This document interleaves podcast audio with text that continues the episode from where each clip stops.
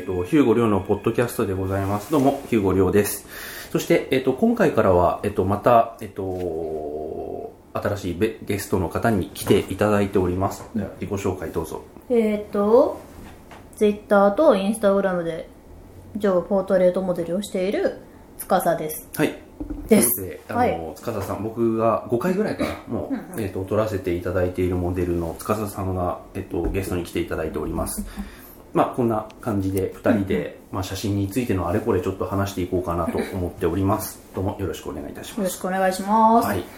で、あの、基本的には、やっぱ僕も超有名人ではないので、あの、なんて言うんだろう、あの、もう知らない人、司さんを知らない人もまあ聞いているっていう体で、まずはこう、あの、ヒューゴリョウとどういう人が話しているのかっていうところを。ちょっとあの知っていただくためにも、えっとまあ、まずモデルで、えっとまあ、モデルさんとしてやられてて、まあ、司さん、うん。で、えっと、モデル歴っていうのはどれぐらいになるんですか？1年半。あでもそんななんだ、全然全然。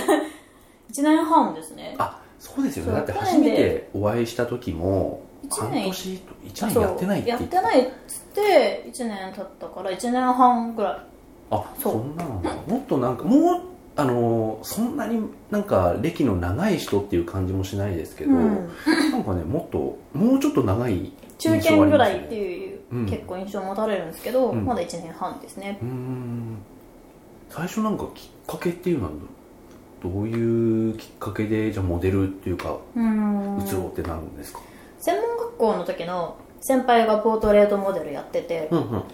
でうおーみたいなそのその人のいつも見てる先輩と写真を通して見る先輩の顔が変わりすぎてたんですよ。うん。え何これって思って、聞いてみたらポートレートって言ってて。でそっからかな、ん。まあその後とかにまあいわゆるフリーランスの人に声かけてもらって一回撮って、ツイッターでこういう世界があることを知って、うんうん。初めて見た感じですねあの僕もちょうど3年ですね、ちょうどポートレート撮り始めて3年で1年半前っつったらな何やってたかな？1年、えー半。だから闇の王はもう出てた、闇の王に出てその後ぐらいか。あああれぐらいから始めたんだよね。うんうんうん。で展僕示の世界があることも実は全然その時知らなくて。うん。初めて知ったのはそのフリーランスの人が撮った写真うん。が載るだから、えっと1週間後になるプラポ展。あれに使われますよっていうのでうん。展示の存在を知ってはい。で他に〇〇展何々展いっぱい出てきて、うん。あこういう展示がいっぱいあるんだへえぐらいの感じで、そうですね。僕も最初なんかポートレート撮り始めた時はツイッターやってなかったので、うんうんあのー なんていうんですかねそのプロでもない、うんまあ、モデルさんに関してもそうだしカメラマンさんに関してもそうなんですけど、プロでもないのに人に頼んでこういう形で撮影している人たちがいるっていうことを知らなくて、だかうんら僕最初本当に普通にモデル事務所にあのーうんうん。連絡してましたもん。おお最初もう優勝で普通に撮ってましたね、うんうんうんうんでその後にえっとインスタを最初もうインスタはずっとやってるんですよ、ああなるほどなるほど、うん、で今まではスナップとかあの日常しか撮ってなかったからちょっと分けてやるかっつって、あのインスタやってでうんうん。その後ねあのいろんな人に話をするときにあのツイッターやってますかって聞かれることが多くて。ああなるほどなるほだどったらちょっ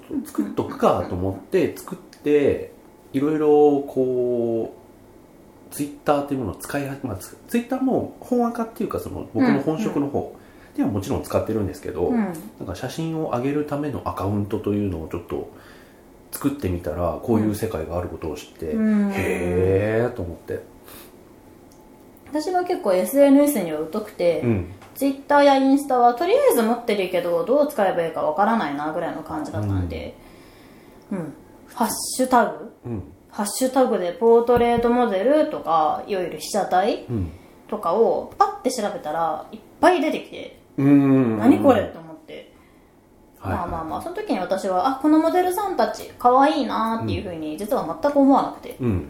普通思うじゃないですか。あこの子かわいいなとか、うん。あこういう人がいるんだっていうのがゼロで、みんな同じ顔に見えるなっていうふうに思ってました、これって今から見るとどういう種類の写真を見てそう思ったんですか？レフ板を当てて自然光でもうツンツル点になってる写真。はいはいはい。いわゆるアイドルの撮り方、いはいはい。アイドルのこの撮影会とかあ撮アイドルとか。影会とかあと地下アイドルとか、うんうんまあ多分ベースにしているのが、まあ、大きい大御所アイドルの写真集とかを、うん。多分ベースにしてんだろうなっていう写真がいっぱい出てきて、いやこういう人たちがメインで生きてる世界なんだって思ってたら、なんかちょっとイライラしてきちゃって。あの結構その イ塚ライラ田してきちゃう。さんのことをこう、しうん。ね、知ってる人ばかりじゃないと思うんですけど、うん。うんフォローしてると結構文句言ってるよね。文句しか言わない。あのちょっと前にやった「いいね」の数だけ本音言ってくでもう文句しか言わない。文句しか言ってノートとかやってますけどノート文句しか言ってないし。うん、なんか違うんだもんだって、うん。被写体ってそもそも日本独特の言い方なんですよね。被写あの被写体モデルルってこと。ポートレートモデルの被写体っていうのは、あのー海外では存在しないんですよ。うん。で実際に被写体っていうふうに英語翻訳アプリに入れると出てこないし。うんうん体っていうのはそもそもこういうペッとわか生物ももちチョコボールとろん被写体ですよね。かっていう感じだから、人間が被写体になるってこと自体がまずおかしいと思って、うんうんで被写体になりますとか、被写体希望とか書いてると、あれはなんかちょっとそ日本独特のさなんて言うんだろうモデルって言うほどでもないです私っていうあそうそうそう。私謙虚みたいなモデルをカレーだとしたら、うん。被写体はじゃがいもみたいな感じなんですよ、つまり材料でしかなってなくて、うん。取ってもらったところで調理されないんですよ。うん。それがすごい私嫌で。じゃなくても、その場に例えばこうアクエリアスがここにあったとして、うん。アクエリアスここに置いといて、取られたらもう即商用で使えますよぐらいのうん。意気込みでやりたいから、うん。始めた当初からそれでずっとやってました。うん、そういうところに対するあの、まあなんて言うんだろう。日本のこう、まあ、聞いてる人は多分あの、そういうところに属しているというか、うん。そういう活動をしている人がモデルさんもカメラマンさんも多いと思うのでわかる、うん。この話は通じるかなと思うんですけど、うんうん。やっぱりそのいわゆるそのポトレとか、うんうんうん。あのそういったものに対する反発心が結構原動力になってるのかなっていうのは見てて、あーうん。最初から反発心だけでやってるので、うんまあでも反発心だけだとやっていけないからあもちろん需要はしてます、うん。けど共感はしない。うん。共感はしない。ただこういう世界もあるんだな、うん。まあ私は違うけどぐらいの感じで基本的に言うと僕もそういうスタンスでは一緒ですね、あの綺麗に可愛くっていうのはその写真の、うんうん。あの大きな効用の一つというか、うんうん。あの私こう自分の見た目とか自信ないけど写真でこんなに綺麗に撮ってもらったことは、うん。それはそれでもう本当に素晴らしいことだし、うん僕にはそういうのはできないので、うん。あれこそ本当にその技術とか努力とか、あの手間とか工夫とか。そうん、ああいったもののが必要になるところだと思うので、うんうん。あの本当に尊敬するんですけど、うん。あのいやもう無理だしと思う無理。思うでしすね。なんかそうだな。でそういうことがやりたいことかっていうとそれもまたやっぱ違ううん、ので、違うと思います。自分に自信がなくて始める子っていうのが、うん。自分の知り合いのモデルさんでも大多数なんですよ、結構多いですそうよね自分が嫌い。うん。だから自分を好きになるきっかけが欲しい、っうん。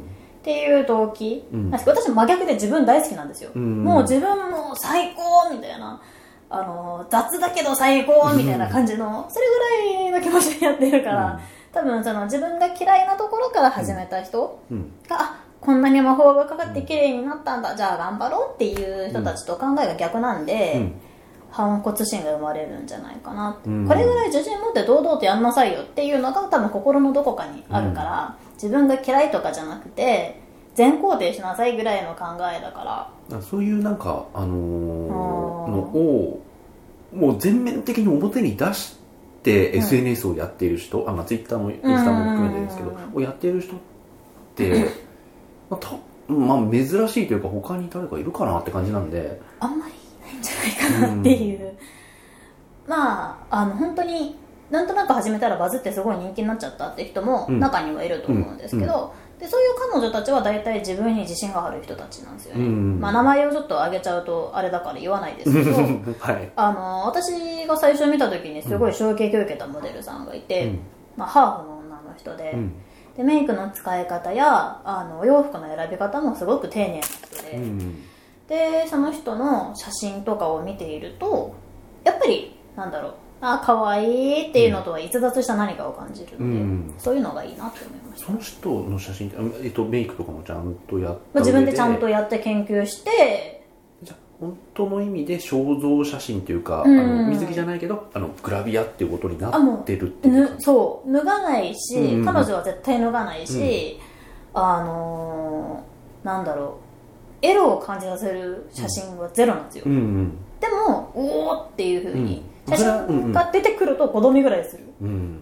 あそうなんだ。そう。で私よりも若い。ってなるとあもうすごい一個二個ぐらい違うう子なのにここまで出せるってうん。天分のせいだなって思いました。うん。そうなりたいとは思わないけど、うんそういう志でいたいっていううふうにん。思う人がいたので。うん。最初はそう身近な人がやってて あそういう世界があるんだっていうところで、うん。そっからやってみたいってうん。すぐにって言った感じですか、いや1年かかりました。あ1年どころじゃないな。3年かかりましたよ三年。ぐらねい3年かかっあてへえって思ってから。そ最初は都内にとりあえず行ったんですよ。うん。声かけられるのを待ってたら、うん。声かけられたんですよ。もう都内にっていうのは例えばあのね原宿とか渋谷ととか。あかそうそうそう。渋谷にいたら、うん。事務所入ってるって聞かれて、へえ入ってないっすっつったら、あのカフェ連れてかれて、うん。まあ、うちはこういう事務所ですよとか、なんだっけ貞子 VS かや子にうん。主演してる女優さんがうちの事務所から出てると、うん。うん。なんでまたその貞子とかや子かわからないけど。まあまあまあまあまあ。でとりあえず、まあ、そこに行ったら、モデルになれるよっていうふうに言われたんですけど、まあ猜疑心を持って話してみたら、紐を解けば AV 女優からスタートしろっていううんうん感じだったのであ事務所はこんなもんなのかっていうね、うん。事務所他にも自分で探したんです、うん。モデル募集、うん。オーディション募集で、オーディションは置いといて、うん。あの面談だけするっていうのを何度かやってみたら、やっぱ大御所でもない限りみんな AV なんですよ、うん。まあ、AV だけっていうとも偏見はあるけど、うん。まあセクシービデオとか、うん。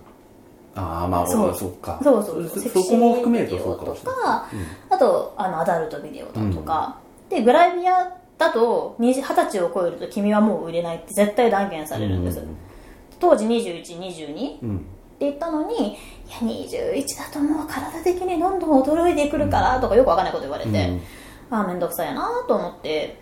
だからあの、うん。商用の写真っていうもの自体うん。が、うん。やっぱりそのあの雑誌のグラビアもしくはその、コマーシャリズムのあの広告品で出るやつ。はいのどちらかしかなかなか写真でうん。お金が発生するっていうのがない。ないですよね。でグラビアモデルもうん。関東モデルになんなければお金が出ないんですよ、そうですね。ね。あのープレゼント企画に出てくる女の人たちっうん。てノーギャラらしいんですよね、うん。お弁当代だけしか出ないんだうん、やっぱりそこで、あの売れるきっかけになるからとかそういうバーターのされ方するので、うん実際プレイボーイとか見てみたんですけど、うん。これで売れるのは私嫌だなっていうふうに率直に思っちゃったので、うん。自分がやりたいものと合わないし、うん。じゃあもういいやでポーイって一回全部取っ払ってて、ただツイッターやってる時にいわゆる自分の本当のうん。モデル赤じゃない本赤で声かけられてああそうなんです、ね、あそうなんです。あの別にあのポートレートあのモデルやってますっていう推しって？乗っけてないし、うん。モデルやりたいですとも乗っけてないし、うん。ただなんとなく酒飲んでる自撮りを上げてたら 声かけられたので、はい。あその生ビール持ってる横顔の何がよくわからんけどってことで初めてのポートレートうがん、夜撮だったんですよ。夜の外。そう夜の外。うん。っていう、あの難易度がそこそこ高いもの。うん。で撮ってそこそこな仕上がりになったので、いけんじゃねえかと思って、あのプラポテンの主催者に写真載せて声かけたんですけど仕方されて、うんちょっと寂しくなっちゃって。あ悔しくなっちゃって、あまあまあ一人なんか特定してましたけどはい。あまあまあまあまあまあまあまあまあまあまあまあまあまあまあまあまあまあでいあやそれのはもうあの言いたければ言っていいし言わない言わないうんいやでももう今も言っちゃいましたよさっ今もう撮ってもらったからその人にもきうんそうです2回ぐらい撮ってもらって、あの、あれだから、まあ、それはいいんだけど、なので、インスタで、その、ハッシュタグでカメラマンっていうのを検索して、まあ、この人も、まあ、特定の人、すぐ分かっちゃうと思うんですけど、まあ、その時その人は、プロフィールに誰でも撮りますって書いてあったんですよ。うん。いけると思って、最新の写真に、写真のいいところを深読みして送って、うん。私も撮ってくれっつって、撮ってもらって、あ律儀ですね。そうしないとだって誰でも声かけますに惹かれてこいつ声かけたんだろうって、うん。誰でもよかったんだろうって思われちゃうのも嫌だったので、うん。いろいろ一応見てからその人に声かけて、うん構図はよくわかんないんですけど、うん。モデルさんがすごく生き生きとしていて、こういうところが綺麗だと思いましたうん。って褒めて私も撮ってくださいっていうふうに言ってその2日後に撮ってもらいました、うんうんただまあ今のツイッターとかうん。インスタで載せてる写真とは程遠いガッチガチの顔でしたね私。ああ緊張とか、緊張の塊だし、その時の写真とかってあります？よあありますあります。あの本当緊張で死んでるしあのーどういう顔をすればいいかそもそもわからないし、まあそうですよね。どういうポーズをすればいいのかもわからないし、これだな。ああのフリックすると写真出てくるんですけど、うん。夜の港未来で撮っててあの手にマックのコーヒー持ってます。ああ確かに。硬くないですか？めちゃくちゃ硬いのとあとどこ見ていいのか分かんないっていう感じはすごくしますね。そうあの目が泳いじゃってたり、一応一応頑張ってはいるけど、うん。あ素人だなっていうのが一発でわかる、写真。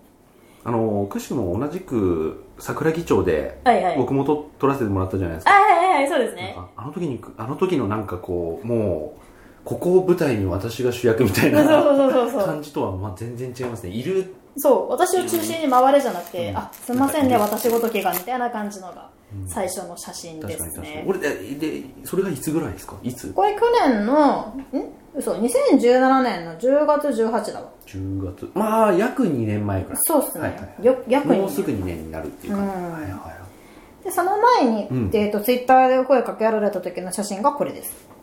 髪の毛長くて当時。うん、あでも感覚としてはそんな変わらないな。構図の方がこの人の方が結構決めてやるから。決めてやるしこの人は結構あの扱いうまかったですね、うん。素人って分かってたから、うん。目線の使い方はうん。この人は教えてくれて、はいはい。例えばあそこの草見てとかあそこの木の枝が何本あるか数えてごらんとか、結構分かりやすい声かけの仕方。うん、えー、あーそういう話は面白い。そうだったのでで自由に動いてが最初って一番本当にやめてくれってなるそうですよね。からうんわかりますわかります。そうなんです。だから赤レンガ倉庫で撮った時は、足元見てみてとか、うん。でも真下を見るんじゃなくて、段差を挟んで向こう側とか言われたり、いきなり突拍子ない話されてブワって笑ったところを撮られたりとか。うーん。って感じでしたね、うん。カッチカチのこっちこっちでしたね、はいはい。それがなんかこうそれは楽しかったんですかねだって？楽しかったですよ、うん。あのーやっぱりその魔法がかかるじゃないけど、うん。今の自分っていいカメラを通してみるとここまで違って見えるんだうん。っていうふうに思いました。うん。でそこから特に何か思いつくっていうことはなかったんですけど、うん。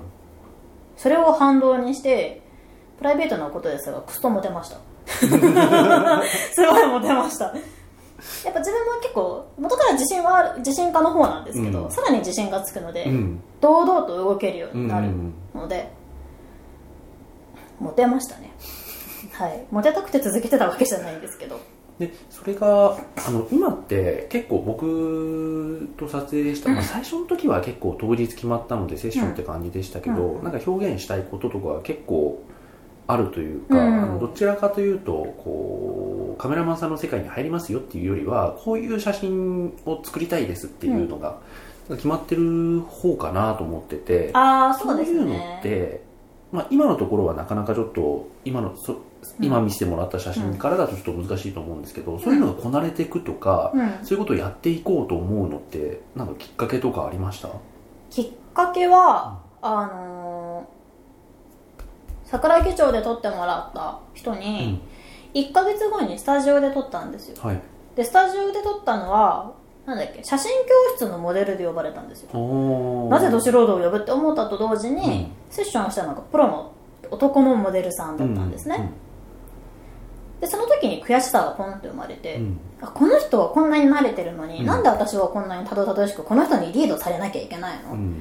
なんかムカつくってなって、いろいろあのー写真集とか日本の雑誌に全く興味ないんで、うん。ひたすら曲を聴いたんですよ。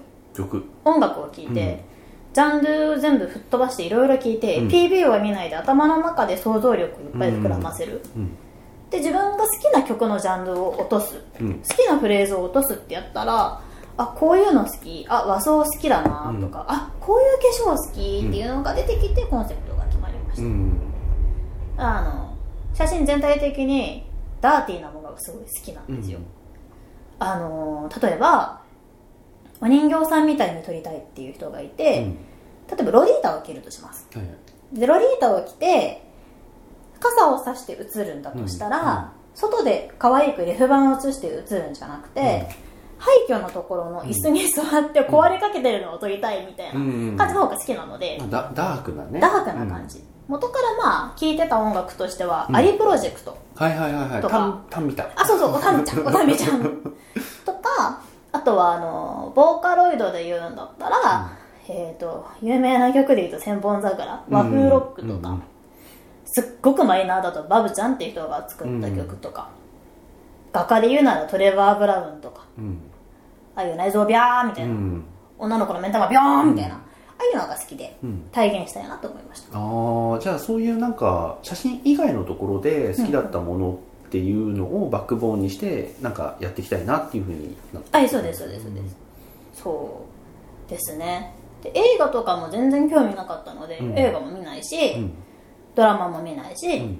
アニメも見ないけど、まあ小説と漫画音楽は大好きなんでそれでイメージをひたすら膨らませてましたね、うんあの音楽からっていうのは僕も一緒で、うん。うんあのまあ、写真撮る前に舞台を作演出っていうところからなんかものを作るっていうのをやってたんですけどその時もやっぱり曲が先にあって、うんあのまだ脚本も何にもできてないのにあのいい曲があると、うんうん。あこれ舞台に使いたいってなってたんですよね、でそこからなんかいろんなシーンを考えていったり頭の中で想像したり、うん。でそういうシーンになるためにはこういうシーンも必要だしこういうシーンにはこういう曲かかってほしいみたいな、あのおぼろげなプロットと、うん。あのサントラが先に出来上がるんですよ、ね、ああなるほどなるほど。あのサントラっつってもあの寄せ集めというかそのこういう雰囲気の曲みたいな感じの。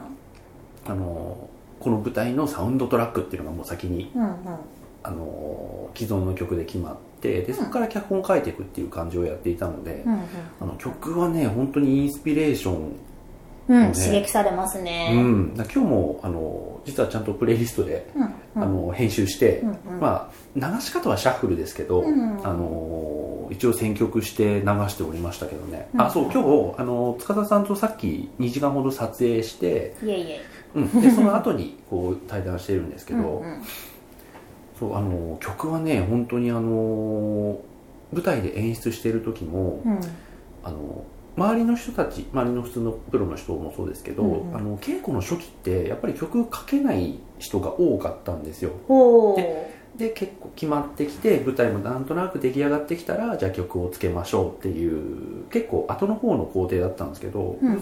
さっき言った理由で最初にもう曲を決めてるんでそれでその稽古してる時に、まうん。あ後で変わってもいいんですよあの曲は。なんだけどそのその時想定されてるような曲っていうのをもう流して稽古すると、あのうん。一番のなんて言うんだろう指示になるというか演出になるというか、うんなりますよね。あのまあ結構このシーンがあってこう悲しいシーンなんだけど、うん。曲をちょっとアップテンポなものを持ってくることによって、うん。ちょっと希望っぽくうん。あの終わらせる方がいいのかなとかそういうのを役者さんに伝えるのに一番いい手立てっていうか、うんそうですね。もちろん言葉でも伝えますけどそれ以外のなんか雰囲気場の雰囲気をこういう風にしたいっていうのは曲がすごくうん。あの雄弁に語ってくれるというかうん。っていうことがあったので、あの曲はね結構屋大事大内事だと。屋内の撮影だとね結構サントラ作って流してますね、うん。クラシックバレエのお稽古をずっとやってたんですけど。ああそうそうそういうバックボーンあもれもやっぱりあのクラシックの発表会の時って、うんうんうん例えば海賊だったり、うん。クレミアリ人形だったり、うん。白鳥の湖、うん。だっていろいろあると思うんですけど、はいはいはいストーリーになってるんですよ、うん。イントロからうん。エンドロールまあで、ね。うん。ストーリーを音楽を一回繰り返し聴かないとイメージが湧かないし、うん。っていうので、あのー私クレミアリ人形で、うん。クララはできなかったんですけど、中国茶 中国茶、うん。お茶の踊りをやったんですよ、うんでその時チャイナドレスを着るよ、うん。でカップつけるよってなって、センス持つよ、うん。曲これだよって言われたら、もう聞いた瞬間にイメージが出てきて、うん。踊れたんですよ、うん。そういう感じですよね。うん。だと思う。あの近いと思いますやっぱり。うん。うん。音楽で自分の気持ちを上げると同時にうん。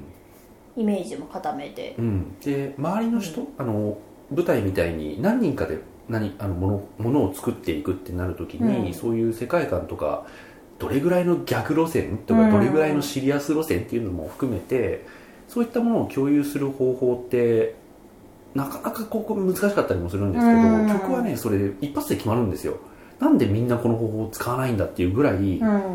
あの万能だと思いますね。下手にプロットを書いて見せるよりも、うん。曲聴かせた方が絶対わかる。絶対わかる。そっちの方があのなんて言うんでしょうね。この撮影のうん撮りたい絵とかも、うん。まあ、絵コンテ描くっていう人もいるけど、うん。絵コンテ描くこと決め込んじゃうと僕それが撮れなかったら終わっちゃうしってうんう。ん思うんそうそう。メンタルブレイクする。うん。でそうじゃなくてもう少しなんか余白伸ばし残しておきたいし、うん。その当日生まれるんだったらそういうものをあんまり阻害しない、うん。あののりしろっていうかあの残しておきたいしだけどある程度ずれないように決めたいっていう時は、あのまあ、曲流しといてねなんかこうずんどこずんどここううん。四つ打ちビートが流れてるのにしっとりとした表情できる人ってあんまりいないと思うし、違う違うみたいな感じの。だからそれはそういう曲を流しておくと、まあ、そのモデルさんがちゃんと聴いてなくても、うん。あのーやっぱりしっとりとしたところでなんか元気に笑ってキャッキャウフフとかそういう絵にはやっぱならないしどうしても。ならないですね。そういう気分になれないじゃないですか。音にまず慣れて音に浸れば、うん。多分いける、だからそれはもう本当に聞いてるか聞いてないかぐらいでいいと思うんですけど、うん。あのーそういうところでだから自分の好きな曲流すっていうだけじゃなくてうん。やっぱりそうですね。その日の撮影のサウンドトラックっていうのを流すのがすごい有効だと思いますねあクラシックバレエなんかやってそうやってたんですね、やってますやってました。今はもうやってないですけど、うん。うん、そういうその撮影モデル写真を作るっていうところに至る前のうんバックグラウンドって人によってやっぱ結構あるなと思って、うん、全然違いますよね。やっぱねバレエやってた人とかね多い多いお多かないか。うん。でもちょこちょこ聞きますよね。綺麗なんですよバレリーナってすごく、うん。役になりきるから。うんあれだけ強い光を浴びてもずっと笑顔で踊り続けるじゃないですか、お人形のように、うん。または別の生き物みたいに、うん。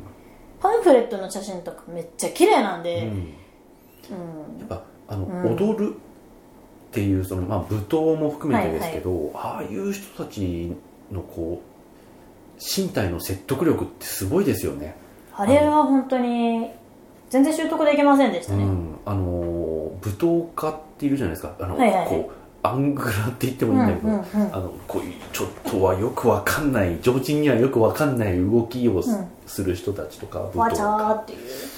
とかをあの有名な写真家の人が撮っている写真集とか、うん。それこそ細細江栄光さんとかも撮ってるんですけど舞踏家の人をなんか田んぼの真ん中とかあーふんどし一面白いですね。丁とか、そこら辺になんか農家の人も子供もいるのに真ん中になんか白塗りのふんどし一丁のおっさんがなんかすげえ奇怪な動きしてる写真とか、うん。